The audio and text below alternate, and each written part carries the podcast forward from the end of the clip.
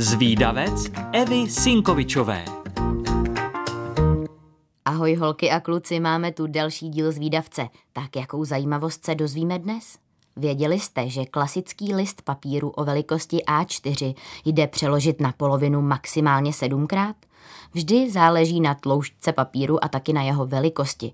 Po 7 přehnutích dostanete skoro 2 cm tlustý papír a ten už se opravdu špatně přehýbá. Proto to většinou s klasickým kancelářským nejde dál. Pokud je ale papír tenčí a delší, tak se o pár přehnutí dál ještě dostanete, ale žádné zázraky nečekejte. Například toaletní papír dlouhý 1,5 metru se jedné americké školačce podařilo přeložit 12krát. Takže platí, že čím je papír větší a tenčí, tím více přeložení se dá zvládnout.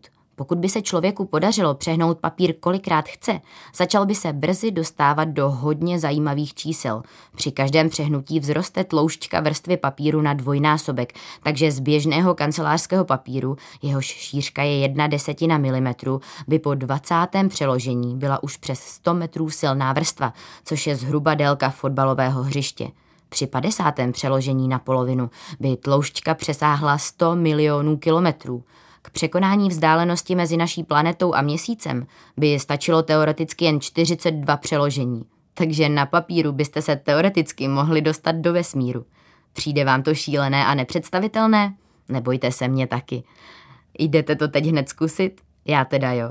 Moji milí zvídavci, pokud chcete o tom, kolikrát se dá papír přeložit, někomu vyprávět, ale nestihli jste si všechno zapamatovat, tak nevadí. Už teď si to na webu Rádia Junior můžete poslechnout znovu, kolikrát chcete. A pokud vás napadá nějaká zajímavost, o které moc lidí neví, tak mi ji určitě napište a třeba se objeví v nějakém dalším dílu Zvídavce. Tak ahoj!